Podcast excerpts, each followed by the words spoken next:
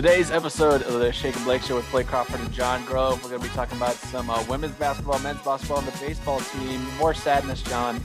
Sadly, I don't think I'll just start with the sad music again because I think, you know, I think we've moved on from the stages of grief. I think we've just kind of accepted that, you know, it's just part of being a K State fan. But uh, how about more generally, Jon? How are you? I'm doing better than I did last weekend, and I, and I think part of that is because I don't have to wear any masks on campus anymore. I'm just well, that part that was just the ultimate peak uh, of the week. That rhymed. I should be I should be Dr. Seuss all of a sudden. There you uh, go.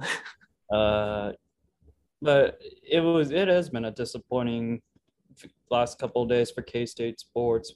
I think the only win came against Bakersfield on Sunday uh, out of all the sports that we've seen so far. Well, the major sports we've seen so far. So, not not really the best in that on that on that term. So. Yeah, what tennis won, right? They play Nebraska? I I don't keep up yep. with tennis. If four I'm being honest. Nebraska four to one. So far, they're off to a good start. So we'll see how they do. There you go. Well, good for them for being, you know, a competent team that we can cheer for. So right. like some of the other teams. But uh, speaking of which, I guess we have a few announcements to make. Make sure to follow us on Twitter at Shake and Blake 312. Make sure to follow the podcast, the review, like whatever you can wherever you are listening. Um, I think we'll try to do another episode Sunday, John. We haven't really talked, but um, I'm gonna be. We could probably do our Big 12 tournament preview, depending on if we have that extra game. Um, but we'll get to probably later on when we talk about the men's team. But we'll just play it by ear because I'm going to be pretty busy during the Big 12 tournament. I got a job to work. So that's why it's more important for you to follow us on Twitter. Also, make sure to take our quizzes. So on Sporcle, we got to get round three sometime. I'll have to figure it out. And then we'll be, we're just playing it by ear on when we're going to debut our, um, definitely, well, I'll have to rename it something besides the rewatchables because that's just what Bill Simmons does and um, I probably should name it something different. But that's basically what we're going to be doing: rewatching old uh, various K State games, going through some categories. I think that'll be a lot of fun once we get to that. Once we get to kind of like the dog days of uh, sports content, I see I see first take in the morning, um, Jon. Whenever I'm at the gym, and it they're they're they're having it pretty rough for content. It's falling. I mean, it's it's nothing without uh Stephen A. Well, nothing without Skip Bayless, of course. Yeah, that's true. That's that's that was pretty much the golden the golden era of ESPN right there. But I mean, they we, just cannot find anybody uh, for Stephen A. Smith to argue against. Yeah, we really did have the golden age, really growing up in those middle school days. Stephen A. and Skip going at it. We're getting to the point now where Stephen A. Smith is arguing against a brick wall or himself as a baby well the baby you know like the baby filter on snapchat and yeah. something like that. Yeah. That's how it's been. I mean i mean i don't i don't really enjoy using this term but man they were down bad. Like they had nothing they had nothing happening. Yeah they really just i mean because they mostly do nfl stuff really because that's what draws the most attention obviously. But um i saw this morning on get up they talked about how uh, Andy Reid said Patrick Mahomes is better than like eating a jelly donut or something like that. It was on mute when I was watching it, but I couldn't imagine what they were talking about. Anyway, this has probably gone on too long. Let's talk about the women's basketball team, Jon. We've we're avoiding more sadness, and I think we just have to take it head on, Jon. I mean, I'm just gonna go right to you for your thoughts on this. Uh, if you didn't catch it on senior night last night, uh, the women's team lost 74 to 62, double OT in Bramlage it was quite the game, Jon. Um, but I mean, I'll just say I think Jeff Mittie put it best at the end during the senior ceremony. They didn't play well, but they sure as heck played hard. Well, I think, yeah, I mean, overall, it was just a lot of self inflicted problems on K State's part. I mean, K State had every single opportunity uh, in that game, uh, especially with how well the defense played.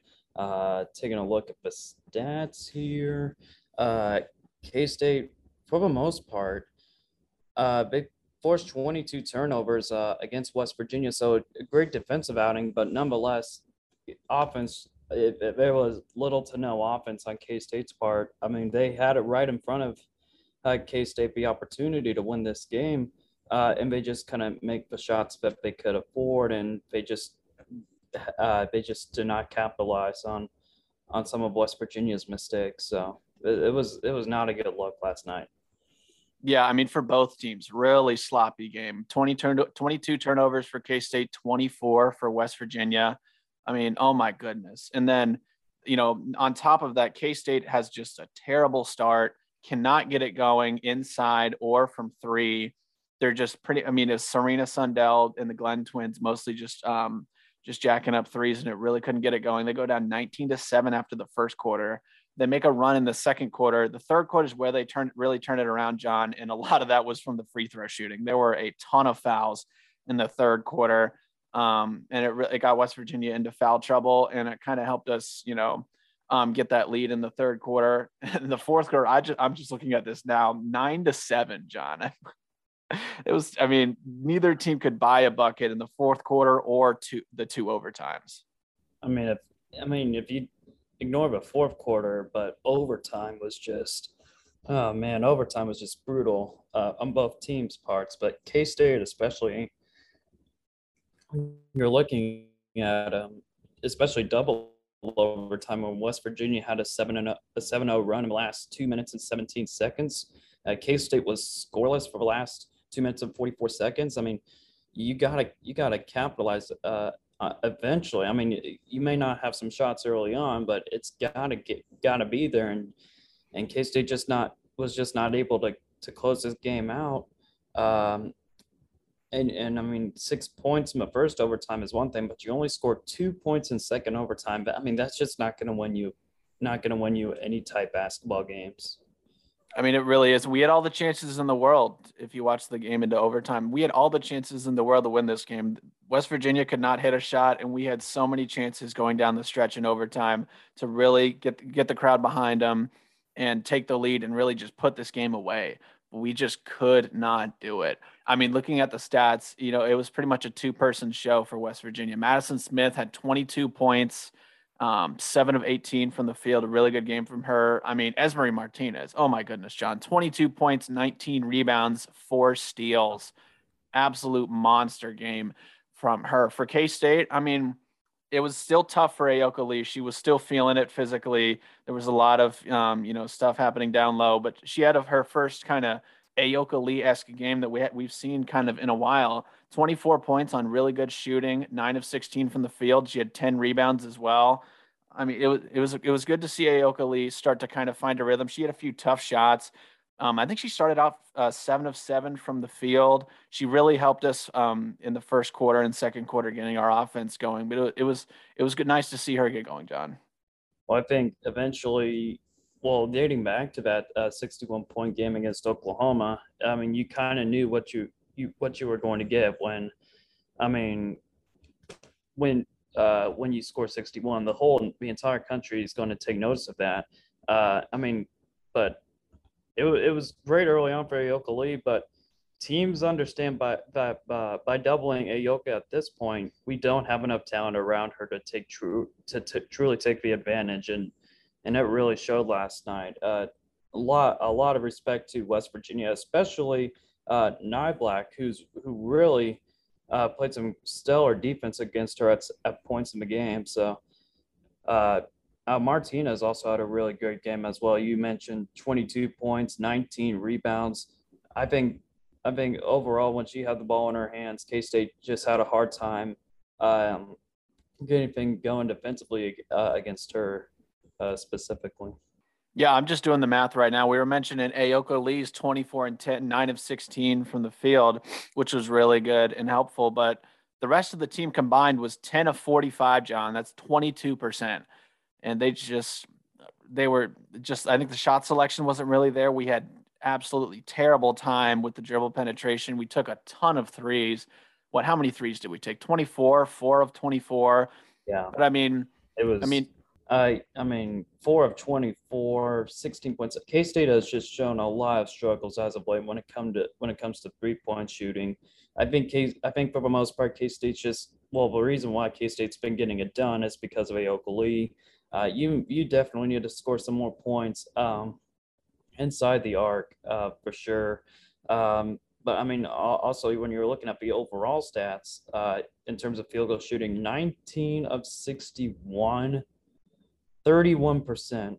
At, I mean, I, I honestly don't know what to say on that part. 24 31 on the free throw line. K State had some pretty good, um, had some, it wasn't the best free throw shooting, but K State got some when they needed it, uh, when they needed the most. Uh, and then, of course, K State got out rebounded 50 to 39. So offensively, it was just, it was just a rough one for, for K State. It, it was just, look, watching that game uh, on ESPN Plus, it was just really, really rough to watch. Yeah, but you know, not because of the the broadcast, obviously. Because oh no, know, no, whoever was doing whoever was doing the broadcast, I think they did a pretty good job. Um, they did great. Especially did. that, especially the the the technical director. I, think he did a good job. Whoever it is, I don't know who it would be, but like, you know, not to humble brag or anything, but no, I'm just kidding. Anyway time. I've lost my train of thought. You mentioned the free throws, Jon. I mean, K State started out two of eight in the first half from the free throw line, could not get it done from the line.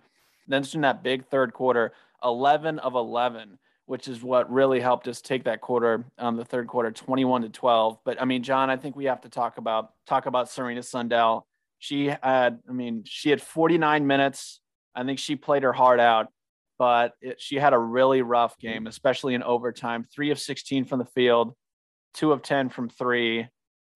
Um, she managed to make her free throws, but nine turnovers. And I think a lot of those really came in overtime. She, when she was driving, the passing lanes were all just, um, were all uh, plugged up and she would try to make a kick out and it just was never there for her. And I, I mean, I, I just feel, I honestly more just feel bad for her. I know she's a competitor. She's probably the Big 12 freshman of the year. Um, it I I think I you know I think we got a shot of her at the end of the game and I just I mean I she, she I think you could tell she was heartbroken and I I just more feel bad for her and I think she'll be able to bounce back from this. Yeah, I mean, especially I mean, you had on the on the fact it was it was a senior night, especially for K State, and I mean, you you look at one of those seniors, Lauren Macke. She did not have herself a good game. Zero points, over three in terms of uh, shooting, five rebounds.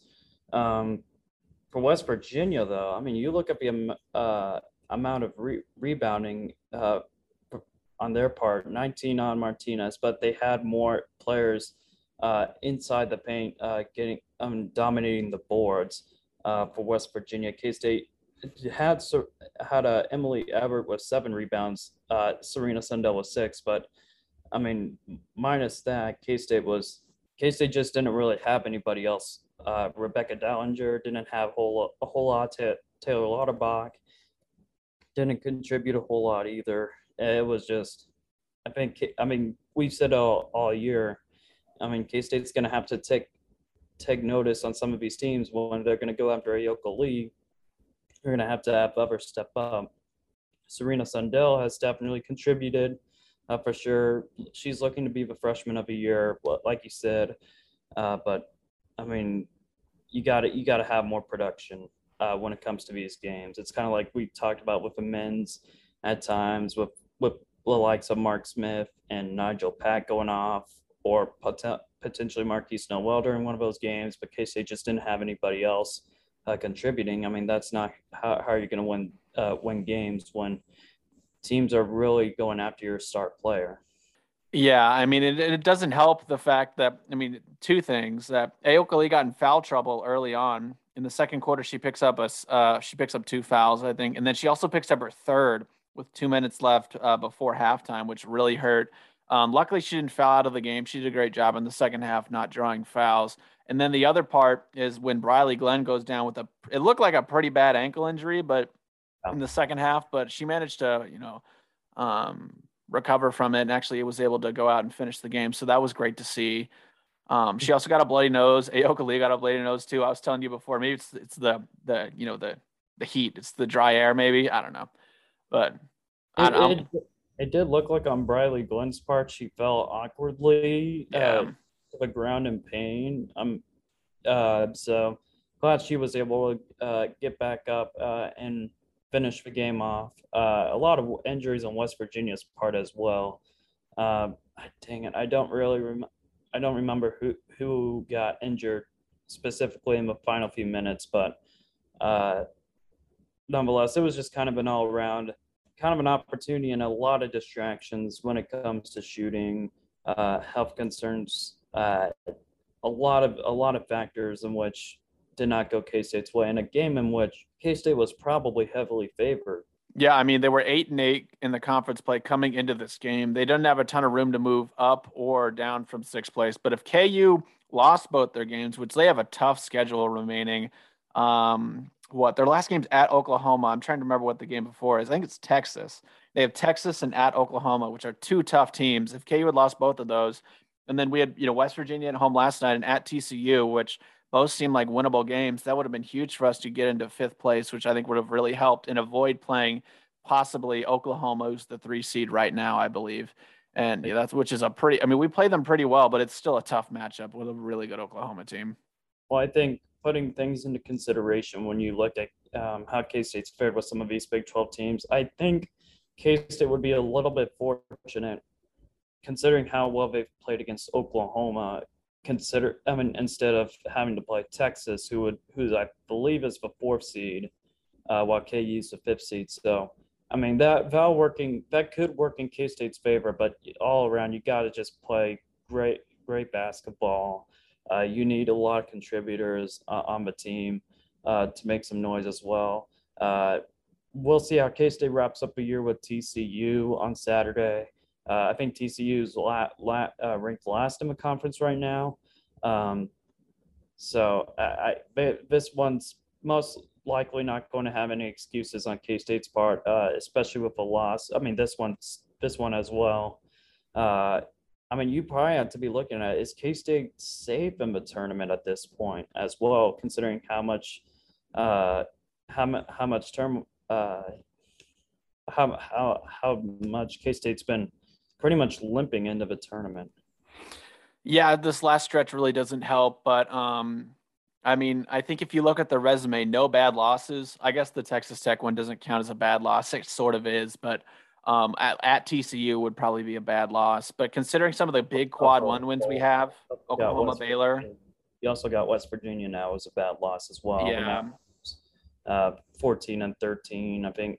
Yeah, that's not great. But they're still top 40 in the net. They have a pretty solid strength of schedule. I think uh, Creme has them as a seven seed, probably dropped to an eight now um, based on this loss. So, I mean, I think more big picture I mean, you go to double overtime and you only put up 62 points.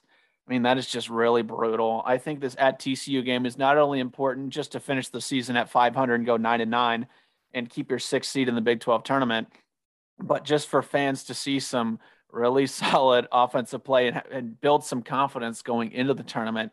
So maybe you can pull off an upset against an Oklahoma and make some noise and try and get yourself maybe back up to that seven or six seed just generally because it's been it's been it's been rough these last three games, even more just, before that. I think just overall a confidence boost for K State. Uh, overall, I mean, it's just ever since Ayoka Lee scored 61 points, everybody's been locking her down, and nobody else has really. Well, Serena Sundell, of course, but nobody else has really had the, the type of shot they've been looking for. And when you can't get your shots going, it's gonna it's gonna haunt you for the rest of the game. Yeah, I mean, since the 61 point game from Ayoka Lee, if I'm looking at this correctly, we've put only put up more than 70 points one time. Against Texas at home, we put up 82. We put up 69 against Oklahoma, which is obviously pretty respectable. Um, but yeah, we really need to just find some sort of groove offensively going into the tournament because you you just hate to limp into not only the Big 12 tournament but the NCAA tournament, kind of coming in on a low note when you're you know you're kind of hitting rock bottom really at the end of the season. I think you put it at best. I mean, this is probably this is probably some of the worst uh, worst basketball we've seen from this team this season, uh, and it is and it is crucial at a time like this when you're looking at postseason play I mean, this team looked like they were they could have been a fourth seed in the NCAA tournament, potentially hosting uh, the first two rounds in Manhattan. But uh, n- now you're possibly looking at an eight or nine, eight or nine seed in the tournament, uh, going to the likes of uh, Palo Alto. I mean, Stanford up there, South Carolina for a rematch, NC State, some of those schools like that. So let's see, let's hope K State can finish off the season right. I mean, it'll probably come to the point where K State's probably going to have to go to some of those top options at this point. But just to see if K State can have a momentum factor, that'll be a big difference.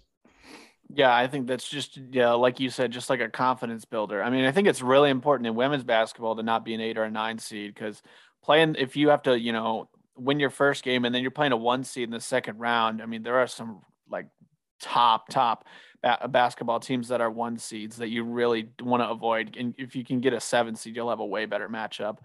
But um, do you have any other thoughts, Jon, before we take a quick break? Um, not particularly. I mean, if you I'll, I'll touch on this a little bit. Um, if you want to see the Cats play in Kansas City, I mean, yeah, in the Big 12 tournament, uh, there's your opportunity to go see a Ayoka Lee, whoever's living in the KC Metro.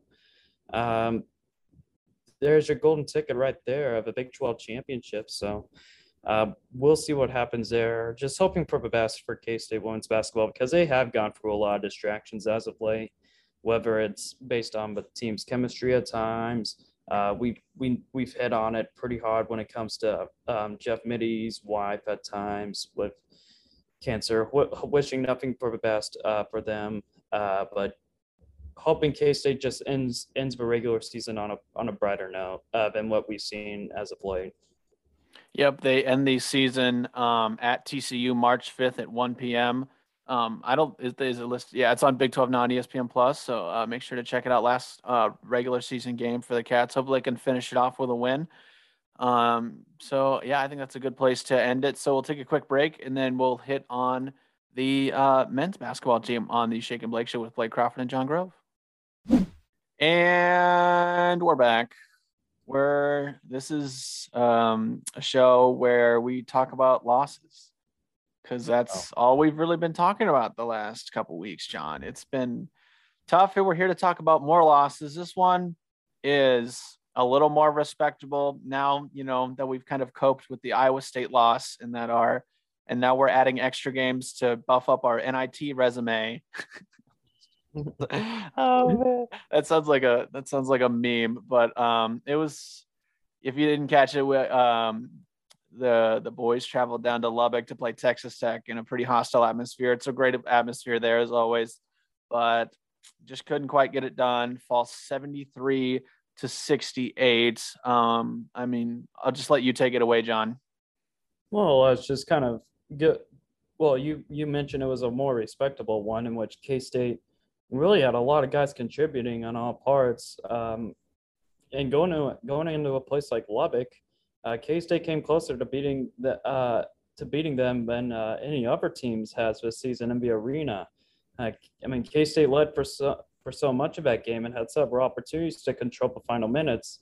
Uh, but a late 6-0 run by Texas Tech in the last last five minutes, uh, last one minute, uh, one minute, I think, yeah, one minute. they just made all the key plays down the stretch and emerged with the wins. But um, uh, nonetheless, I mean, going into Lubbock at this point, I mean, we're a sellout crowd cheered for on Mark Mark Adams' team on Monday. I mean, getting so loud uh, during big runs that the environment uh, rivaled with what K State encounters uh, when playing against KU, and that's saying a lot because Texas Tech um, they they barely didn't have any big crowds uh, a couple years back, so a uh, lot of respect to the Texas Tech crowd, but nonetheless, uh, I think this is I think this is probably one of K State's best uh, best uh, performances, considering that the, Cats lost at the end of the day.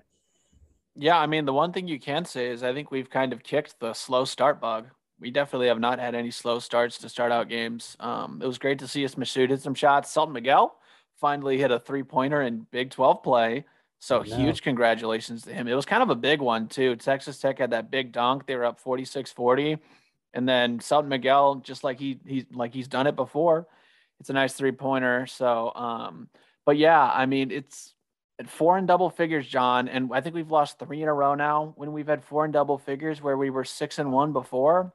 It's it's a weird thing that's happening. It's I mean, we start that's one thing we should talk about, Jon. We start out with the small ball lineup and we go with it most of the way. I mean, Davion Bradford plays five minutes. We only play eight guys, and Kasubke and Bradford get a combined 12 minutes. So we're pretty much rolling with six guys the entire game. And uh, it worked at first, but Davion Warren, Bryson Williams, Jon, they just absolutely went to work in the paint and they 36 points in the paint for them to only our 10. It it that's really I mean they didn't make a three pointer in the second half, Jon, and they you know just the points in the paint is where they got it done. Yeah, I mean you look at the Texas Tech stats overall, four of 16 uh, from three point range, 25 percent. Uh, but overall, it was in the paint where they really caught K State napping. I mean, Davion Warren 23 points. Donovan Williams, 19 points. I did take a look at his stat. Allen for Texas Tech, he also had eight rebounds. And behind that, there's a, a whole slew of Red Raiders, five players uh, with four rebounds. And that's pretty impressive uh, considering how much K State has. I mean, when you put that into uh, comparison with K State's rebound rebounding margin, in which I mean, overall, it's gotten better uh, as the week's gone on, but it's not really been too significant to say the least. I mean, Mark Smith had six rebounds, McGuirl had five, but it just kind of falls off from there. Uh, so, I mean, if you had, if you probably had to look at one at one thing especially, it's definitely uh, Texas Tech just dominating uh, in the paint, uh, as well as the uh, bench points as well, in which Texas Tech uh, outplayed the Cats 18 to 4 on that part. So uh, it was just kind of a rough, rough one to say. I mean, you're, you're to have to see. I mean, K State plays really good ball, but when there's just one factor that's not hitting your way and you just can't, uh, if you just can't capitalize on it, that's that's just gonna kind of result in a, another close loss, in which we've seen all, countless times from his team. yeah, we've we've definitely gotten used to it. I mean, another factor that we didn't have going our way, even coming into the game, is we didn't have Markquis Nowell. I think he uh, pulled his hamstring or something at the end of the Iowa State game, calling that timeout for the last play. So we didn't have him going in, which is part of the reason we mostly just went with six guys, went to the small ball starting five. But I mean, you really got to give credit to Mike McGuirl, Selton Miguel. They really stepped up and filled in for Markquis Nowell. 18 points from McGuirl um, three of eight from three. I mean, he hit some really tough shots. Managed to get five boards as well, which was second on the team to Mark Smith. So I mean, all around a really good performance from Mike McGuirl. Um, you really, really love to see it for his last, you know, two games. You know, he's got a senior night coming up um, in regular season play. Well, and then potentially that makeup game as well. But that is true, yeah. Mike McGuirl, this was far and away the best player on the on the team in Lubbock uh, on Monday night. He scored a team high 18 points, grabbed five rebounds, dished two dished out two assists. Uh, he also came up with several key defensive plays. I mean, Bruce Weber's oldest guy on the court, he gave K State an early boost uh, by draining three shots uh, from beyond the arc and stayed aggressive for the rest of the way. I mean, he was really, it was really good. Coach Weber refused to take him off the floor. He played a full 40 minutes. I mean, that is that when it's late in the season, he's really been contributing for K State because he knows it's possibly his final run, uh, uh, in terms of it, in terms of his final few games. Yeah, I mean, he, he really played his butt off, and then Selton Miguel as well. I mean, people have been talking kind of trash on Selton Miguel on Twitter. I've seen sometimes, but I mean, he, the jump shot hasn't always been there but I think he brings a really unique skill set in terms of a driving ability. He make, he can make some really tough shots. He, he likes to take unique angles to the basket. You know, doing some of the hook stuff. It's I mean, it's kind of something you don't really see a lot from players, but he'll kind of sneak up on you with 14 points, and you know he kind of fills in the gaps of this K State team, especially when we really need it without Markquis Nowell. You know, Nijel Pack with 13, Mark Smith with 11. But I mean, Jon, the thing that really sticks out to me and what really I think had us missing Markquis Nowell was the distribution. I mean, we were able to hit some really tough shots and stop the, uh, you know, some tech runs, but seven assists on 21 field goals. I mean, that's that's just not really going to cut it. Passing has not been this team's kind of forte, but I think you really need to get the ball moving. That's where he really missed Markquis Nowell. I mean, going back to the last game against Texas Tech in Manhattan, uh, he was the MVP when K State beat Texas Tech early in the season he had seven points, nine assists, and five steals. K State could have really used him late uh, when Texas Tech ramped up their defensive pressure and it made it more extremely difficult for anyone to drive towards the basket uh, late in the contest. So Yet another what if to add to the many what ifs in this season. It's, it, it's another what if, and it, it seems as if K State ha- would have a difficult time playing without its point guard, but it did got by, but it did get by with uh, starting line that consisted of Pack, McGuirl, Miguel, Smith, and Massoud. Uh, they actually jumped out to a 23, 4, 23 to 14 lead thanks to some early three pointers um, from both from both players. So I think uh, if if if uh, Nowell does play against Oklahoma on Saturday, uh, you add him to a potential contributor as well. Uh, this team could could go possibly a long way uh, in terms of Saturday from what we've been seeing as of late. So, uh, so you mentioned that uh, K uh, K State was up 23-14, but they go down to the end of the half, down 39-31. I mean, Tech goes on a 25 to eight run to end that first half, which was really brutal. I mean, that was when they started really attacking the paint, um, really be getting physical on defense, and it really messed up our guards. But we, I mean, we stayed poised in the second half. We made some tough shots. Um, but I mean, coming down the stretch, I mean, Jon, I think we got to talk about it. Um, we, uh, woo, Bruce Weber. Um, we're talking about the officiating, by the way. It was Bruce oh, yeah. Weber had some very great comments. I'm probably going to throw them in here because they were just, I mean, they were just peak Bruce Weber. It was my favorite thing. So I'm probably going to throw them in right here. Obviously, some calls down the stretch. I I, I just watched them. Um, uh, you guys, I hope you watch them and I hope you say something because I can't. I think you can say you watched it. If, you guys got, I, I watched it and I, and I, I don't understand it. I watched it in the game. I didn't understand it. I watched it on the video. I don't understand it. So, um, and if you really study and, and look at the slow motion of Nijel's shot, I think you'll see something too. I guess there's, a, I didn't understand. I'm not going to say anything, but okay. Uh, it seems like there's a theme in these last couple of games. When you get the ball to Nijel late, the other team realizes the refs aren't going to call fouls. They put a lot of defensive oh, pressure really? on him. Do you? Oh, do you, is there? yeah, he, he put it best. It's I mean, we're definitely going to say something about it, Jon. We're going to say those last, especially yeah. those last two calls. Oh, yeah. There was a bunch I, I, out there. Ooh, a lot, a lot, a lot of K State fans on Twitter were livid. I mean, this was one of, I mean, like I've said, this is one of the best efforts all, all, all season from an all-around team contribution. And yet, part of the reason we're here today is because some of the questioning officiating calls that took place in the final minute of a contest. I mean, the jump ball foul going against Mike McGuirl was definitely questionable. I mean, Nijel Pack wanted a foul uh, on his on his late uh, three pointer. Uh, I mean, what about Davion Warren pushing uh, Selton Miguel off to a clear space for his lead gaining shot? I mean, the next time there is accountability will be the first time there is accountability from a K State fan perspective in a long time. I mean, I was not happy. Now, I am going to uh, mention what you did say uh, when it comes to not capitalizing in these late game uh, situations. Was officiating bad? Yes. I mean, we it was really bad. When isn't it bad? And when doesn't the ranked home team get the edge? Never. Uh, with, with that being said, two field goals in the last 10 minutes is why Bruce Ball doesn't win these close games. Uh, K State failed to make a field goal over the last three minutes and 55 seconds. And the Cats are looking uh, for thanks to lament.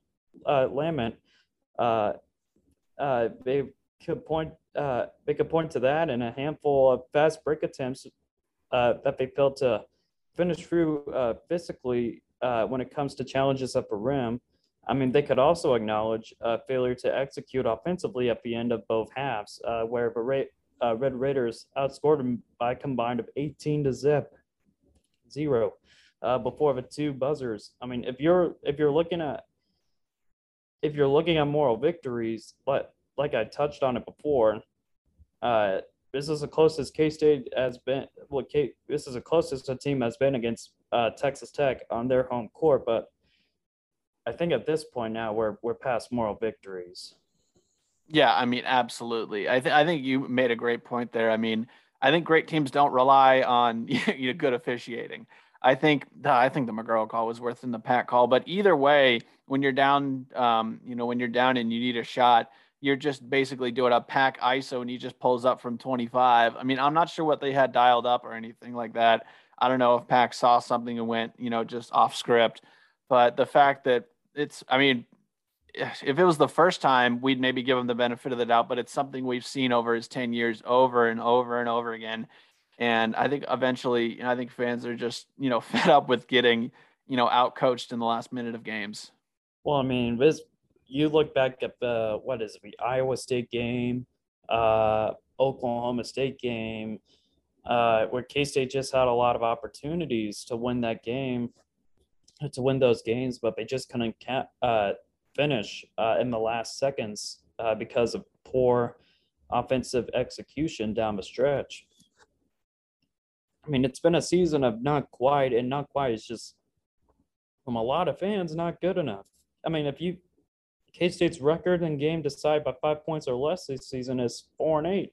I mean, if you if you've flipped those results, K State would have been a tournament tournament team, blah, blah, tournament team, plain and simple. uh, uh, for the most part, the offensive execution was just simply due to the coaching in the crunch time situation that we've been way too familiar with under the Bruce Weber era at this point. I mean, it's coming to a point where I, I truly hope this group stays together because they are clearly very close to being successful, but the coaching decisions at, at times were the main factor. K State uh, were the main factors why K State's in this position right now, and it's just not going to slide uh, with fans now that the only tournament chances reside in the T-Mobile Center next week. So it was just really disappointing so far. Yeah, I mean it's it's it's funny, Jon. We made fun of Nebraska during the football season for being a three and nine team that like every game was decided by a touchdown or less and they might have, and their point differential was zero. And then the K State basketball team is four and eight in games decided by five points or less. We're basically like that. It's it's it's quite depressing. Is Bruce Weber never? Oh, oh, I, I was never mind. I was going to compare Bruce Weber to Scott Frost, but we probably shouldn't do that. Oh, we should probably talk about the um, the uh, makeup game that is possible, according to uh, Derek Young over at KSO um, Monday against, it seems, Northern Illinois is the possibility. And the main point of it is just to beef up the uh, NIT resume. So maybe we can have a winning record um, and get a spot there. So, I mean, I don't know if you have anything else to say about it, Jon, but. Um, well, I'll say I'll say two things. Uh, I'll, I'll start up with the Northern Illinois uh, Northern Illinois conversation. Uh, I, would say the Northern Illinois game. I mean, we we kind of. I mean, it's probably set in stone at this point that we're probably seeing the last few uh, coaching uh, coaching games of uh, Bruce Weber leading the team. So, I mean, my my advice to everybody who is complaining is, while you while you might be a little bit embarrassed at K State's do, uh, having a makeup game against Northern Illinois of all teams. Uh, possibly cherish the chance to keep watching Nijel Pack, Markquis Nowell, Mark Smith, and Mike McGuirl for a couple more games because it may be the last time you will. Yeah, I mean, we got senior night in Bramlage. I mean, don't say Nijel Pack, John. Oh, you can't do this. But it is senior night on, on Saturday. Uh, Mike McGuirl, uh, Mark Smith, Drew Honas, I believe, are the three seniors who'll be honored. So, yeah, I mean, a long story history with Mike McGuirl for sure. And I I didn't think we touched on this earlier, but when you look at the Big 12 implications, oh yeah, yeah, against Oklahoma this weekend, yeah, we need to we need to touch on that. This is a must win for K State if they want to get uh, to a six seed potentially in the Big 12 tournament as well. Iowa State lost yesterday 53 to 36. 36 points, man. That's just so Oklahoma Yikes. State.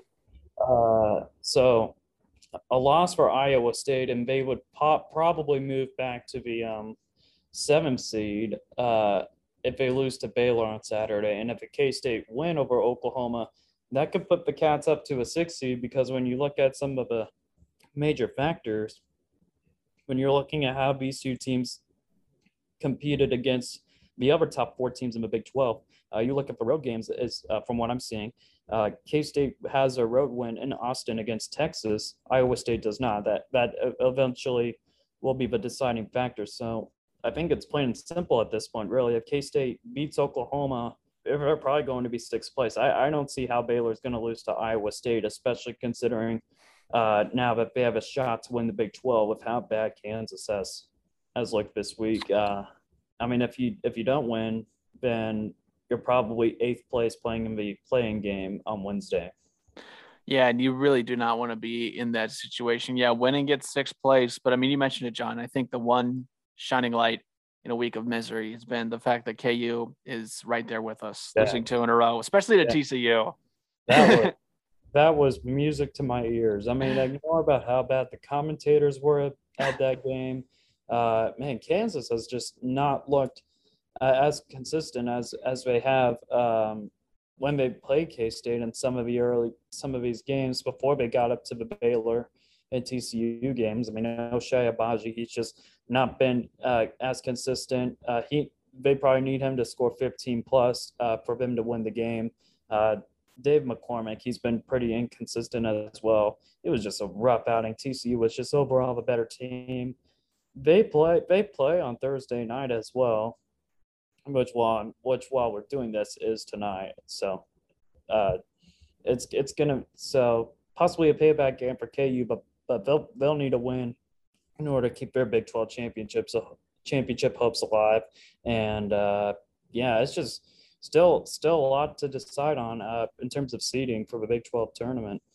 Yeah, I mean, you'd think Bill Self would have a squad uh, a little motivated after losing two in a row like that, and you're playing the same team again two days later.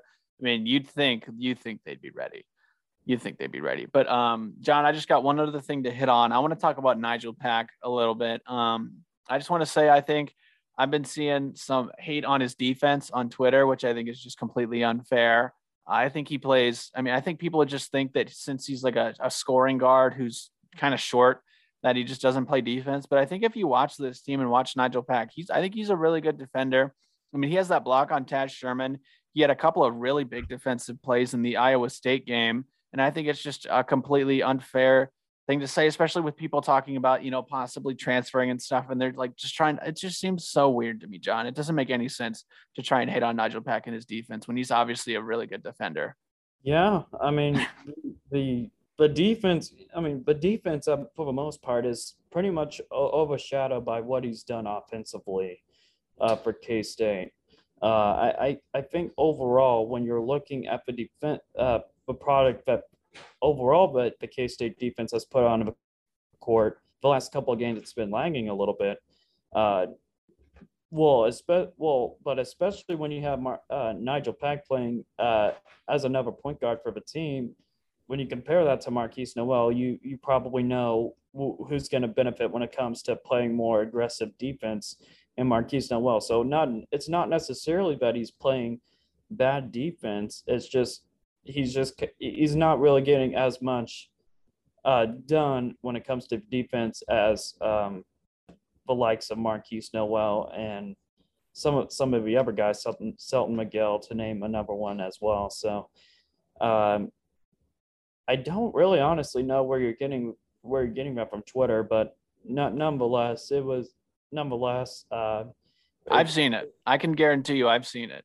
There's been see, a when you when K State's playing defense at its best, they're they're going to they're going to be in in these type of contests for sure. Yeah, I mean, I just wanted to throw that out there because obviously, I mean, I, Bruce is probably not going to put him on on you know the other team's best player because he needs to save his energy for offense. But I, I thought it was just something completely unfair to take away from Nijel Pack. And then uh, one other thing I would add also from Twitter, I'm sure you probably saw this, but uh, Grant Flanders said that he thought Nijel Pack um, is going to go down the end of his career here at K State is the greatest uh, Wildcat since Michael Beasley. And then obviously the first thing that comes to your mind, I'm sure, is you know what about Jacob Pullen? So I just wondered what uh, what your thoughts on that were, Jon. Well, I think when you're, I'm kind of thinking of a potential uh, Mount Rushmore. We we did this yeah. back, uh, last fall. I think if Nijel Pack does tend to stay at K State, I mean, you you definitely have to put put that into consideration with the way he's been playing. Uh, he he well let's I'm not the first one to say he's going to be he deserves heavily to be on the first um first team all Big 12 uh, for sure with the way he's done in all these games. Uh, you may have a few a few games where at times he's not playing at his best. That's and that's just what a lot of great defenses getting up on him. Uh, with is like the Texas Tech game back on Monday. But considering that Nijel Pack has really been the leading barrier for this team, even when it comes to these close losses, that just shows the amount of dedication there is uh, in terms of who uh, of how much he wants to win for this team. Um, we'll, we'll see how how much of how much that comes into play uh, after the after the after the off season um, because there's not really a whole lot of guarantees about what's going to happen. Yeah, there's def- I mean, yeah, there's a lot to be decided. I mean, um, so Jacob Pullen is obviously the all-time leading scorer at K-State with 2,100 points. Nijel Pack currently, through almost two seasons, has uh, about 782. Uh, he averaged 13 points uh, last year, and he's averaging about 18 this year. So, I mean, on that, you know, he's on track to get top 10 for sure. Dean Wade's number 10 right now with 1,500. But I mean, this is a guy who's continuing to get better. And in a year where we have really struggled, he has tried his hardest to put this team on his back. And I think he deserves the recognition for it. Um, I think the one thing that would be holding him back if you wanted to do the Mount Rushmore thing would just be, you know, success in his career so far. But it's only his first two years. I just wanted to hit on that quickly because I saw it on Twitter and I thought I think, it'd be interesting to talk about, but it's a conversation for later, I think. Well, I think when you're talking about Mount Rushmore for this season, he's definitely one of a cream of a crop. Yeah, yeah. Like you're putting the higher higher. Yeah. Yeah, he, he's he's definitely up there. You have Ayoka Lee, uh, Deuce Vaughn, uh, uh, Aaliyah Carter from a volleyball team. Yeah. Uh, when she's playing well, um, he's he definitely deserves to be up there with, without a doubt. With, without a doubt, I, I just hope in the long run I'm, I'm gonna have to like I'm just gonna have to say it. I, I just hope he stays at K State uh, for the long run because I think he can go a long way for not only his career, uh, but in terms of how he would do more so at K State compared to some of the other teams where he could potentially have less opportunities. Yeah, especially given his size as well. I think that would help. But I think I think he's the type of guy who's going to stick around for the long haul. I think he believes in this team. Um, obviously, I'm not going to speak for him, but I, I, really hope he stays too. So um, I think that's a good place to put it. Obviously, come out to Bramlage on Saturday for senior night. You know, this is the last time you're going to see McGuirl and Mark Smith, you know, play for K State. Maybe Mark Smith can just casually get one more double double for us. Um, and hopefully we get another great game from McGuirl. I mean, he had a great game against Oklahoma last year, Jon.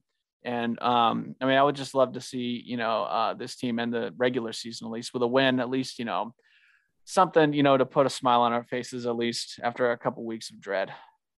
And to maybe put us at a well, back to the Big 12 tournament conversation, put yeah. us as as a six seed and go up against Texas Tech, in which I honestly think that's probably K State's best opportunity for a win in the uh, quarterfinals if that does uh, happen to be the case, because we've seen it throughout throughout this season how good Baylor is, when playing K State, how good Kansas is. They just have a bigger guys overall. Yeah. Texas Tech has some big guys, but they at times they just been really inconsistent, especially from behind the arc. And it's obviously a team that we match up with pretty well. So I think we would manage to get lucky. But I mean, all you can do is just win the game that's in front of you and control what you can control. And we right. got to get a win on Saturday. That's how we yeah. just got to take care of business, especially at home on senior night. So, I mean, love to send these guys Northern, off right. Northern Illinois on Monday if we win that one. Oh yeah, I always keep forgetting about that, but yeah, hopefully we can. Yeah, another good confidence builder before the Big Twelve tournament as well. So uh, yeah, I think that's going to do it for our uh, recap. Baseball. Baseball. Baseball. Well, we'll take we'll take just an eensy weensy quick break and then hit on some baseball. And we're back, Jon. Um, more losses. Um, this is this is a show again where we just talk about our favorite teams losing games that they should win. Well, except except they did win one game that they should win, Jon. I guess we could head on that. Well, the baseball team actually bounced back, got their first win of the season. They won eight to two Sunday. It's Cal State Bakersfield. Got the offensive groove going a little bit. Uh, Dylan Phillips manages to uh, he got two home runs, correct? If I'm looking, yeah, he does two home runs. So I mean, he's getting closer to the. Uh, yeah.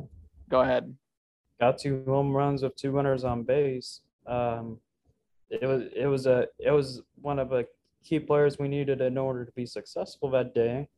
Um, so a big one for the Cats. You you want to mention on the Dylan Phillips part? Yeah, what I just I think he's getting closer to uh, taking the lead for all-time home runs, I believe, at K State. He's definitely getting awesome. close.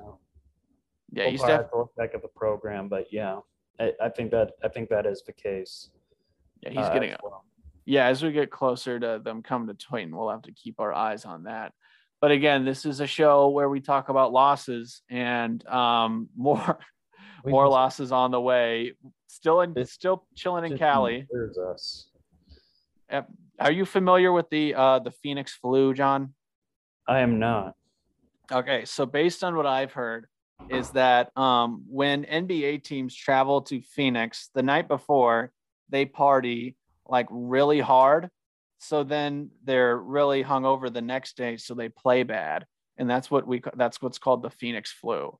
And okay, I, don't, uh, I, I don't I don't know if Fullerton, California is described as the ultimate party school uh, that you're trying to point it out to me. I mean, uh, it's in the LA area, but I, I've been my way around LA, and I don't know if I'd consider Fullerton as the ultimate party school. But I guess LA is a pretty big town. I was just thinking, listen, just being a little Kansas boy when you're in, you know, SoCal, I just think the entire place is dope. But anyway, I just it looks I, like it, it looks like a, a different country compared to compared to Manhattan, Kansas, of all places. But uh, especially uh, place, especially price in terms of cost of living. Oh my, oh my goodness! Don't get me started. Uh, price for gas as well. Don't. Woo wee! Oh my goodness! Obviously, just, there's some extenuating circumstances with that, but still, ooh, man. The epitome of brutality. Oh my gosh. Uh, the Batcats struggled early, but a five-run, six six inning gave him gave K State a five four lead against Cal State Fullerton but a three run eighth inning from Fullerton was enough to doom the Cats to yet another loss. Falling seven to five uh, to the Titans, K State's now one and six this season. Uh, we're again plagued by poor base running discipline, plate discipline, uh, and a lot of errors in the loss. K State was able to put up 10 hits, uh, but eight of them came in the outburst of a sixth inning. That included a three RBI double by Nick Goodwin, uh, junior left lefty Wesley Moore started the game on the mound for the Cats and managed just an inning and two thirds while giving up three runs. But I think ultimately, at the end of the day, the loss went to Griffin Hassel, who pitched two and one third, uh, and he was pretty probably responsible for the tying and go ahead runs in the eighth inning, uh, just to solidify K State's loss. Yep, it's. I mean, it's a tough one. We talked about the bullpen in the State Farm uh, College Baseball Showdown. There would be a problem, and it, it rears its ugly head again. I mean, I don't really know what to say, Jon. It's just one in six. I mean, it's really tough. These are obviously going to come back to haunt us if we want to have any sort of tournament hopes in a really pretty tough Big 12. These losses hurt. Um, they're still in Cali for three more games against Loyola Marymount, and then um, they make their debut at Tointon Family Stadium uh, Tuesday, March 8th against Nebraska. So, I mean, hopefully they can start to get it going, Jon. Uh, baseball's a it's a long season. Baseball's got highs and lows, but you hate to start out like this. Let's not forget that Cal State Fullerton historically has been one of the top overall blue bloods uh, in co- in the world of college baseball. But you you you mentioned it right right on the pan right there. Uh, one and six is just not the hottest start if you want to potentially be a tournament team by the end of the season. Uh, K State should have no should have no excuses um, playing against lo- a terrible Loyola Marymount team uh, this weekend. Anything le- anything less than a than a sweep or a two two win two win uh I'm trying to two win two win series. Is it is it just what's called? Yeah, I guess you would call it that. Anything less than that would just be extremely disappointing on on, on K State's part, especially considering right afterwards you got a top 25 Nebraska team coming in uh, to Tointon Family Stadium on Tuesday. So it's gonna be a long season. You you gotta you gotta fix rotations at times, but we'll see how K State manages to get through this weekend and to wrap up uh, their little trip through the land of California. Yep. I mean, you mentioned it. Yeah, just get get you some wins against Loyola Marymount, build your confidence, get the offense going. You know, hopefully McCullough, Blake Adams, the bullpen all have uh, some good performances before you debut in Tointon Family Stadium. So I mean, you know, I don't have a ton to say, Jon. I think we'll definitely go a lot more in depth with this team as they go into the season, especially once they start playing at Tointon. I think, you know, once you're the people are able to come out and watch this team live, I think it'll be more fun to talk about. Yep. But I mean, do you got anything more to say, Jon, before we uh ski daddle? For the K State fans, just make sure you have your heads held high. We've been through a lot of hills and valleys this season. No pun intended, because Manhattan has hills and valleys as well. Uh, but n- nonetheless, um, the, this none of these sports teams uh, would be competing at the highest level without the fan support. So, do do your best, especially uh, now that senior that senior night is on the horizon for the men's team. Uh, be sure to show up for for uh, Mike McGuirl, Mark Smith, who have poured all they can uh, into this uh, into the K State basketball program. It's going to go a long way potentially, especially with the win over Oklahoma. Yeah, absolutely. Make sure to come out and support on Saturday, Bramlage Coliseum against Oklahoma. We did it last year against Oklahoma. Hopefully, we can do it again, especially you mentioned with the Big 12 tournament implications. Last time, last time Oklahoma beat K State and Manhattan, I believe, was I want to say 2010, but I could be, I could be wrong. It's been a long time, but Lon Kruger, he he he's not had a, he's did not have a success uh, when playing in Manhattan. Well, at, at coaching for Oklahoma, I should say. Uh, he's had a lot of success at K State, but not not not to be K State in, Man- in Manhattan. So we'll yeah. see what Porter Moser does with his Sooners on yep. Saturday. Yep, it should be a good one. Yeah, make sure to come out. But uh, I think Jon, that's going to do it for us. Uh, yeah, make sure you're following us on Twitter at Shake Blake 312. All our personal social media links will be in the description, as well as our Sporcle quizzes and uh, everything, whatever else I put down there. So uh, thank you so much for listening. For uh, Jon Grove, I've been Blake Crawford. Uh, have a good rest of your day, and catch by Catch by Imo, Imo, Imo, Imo.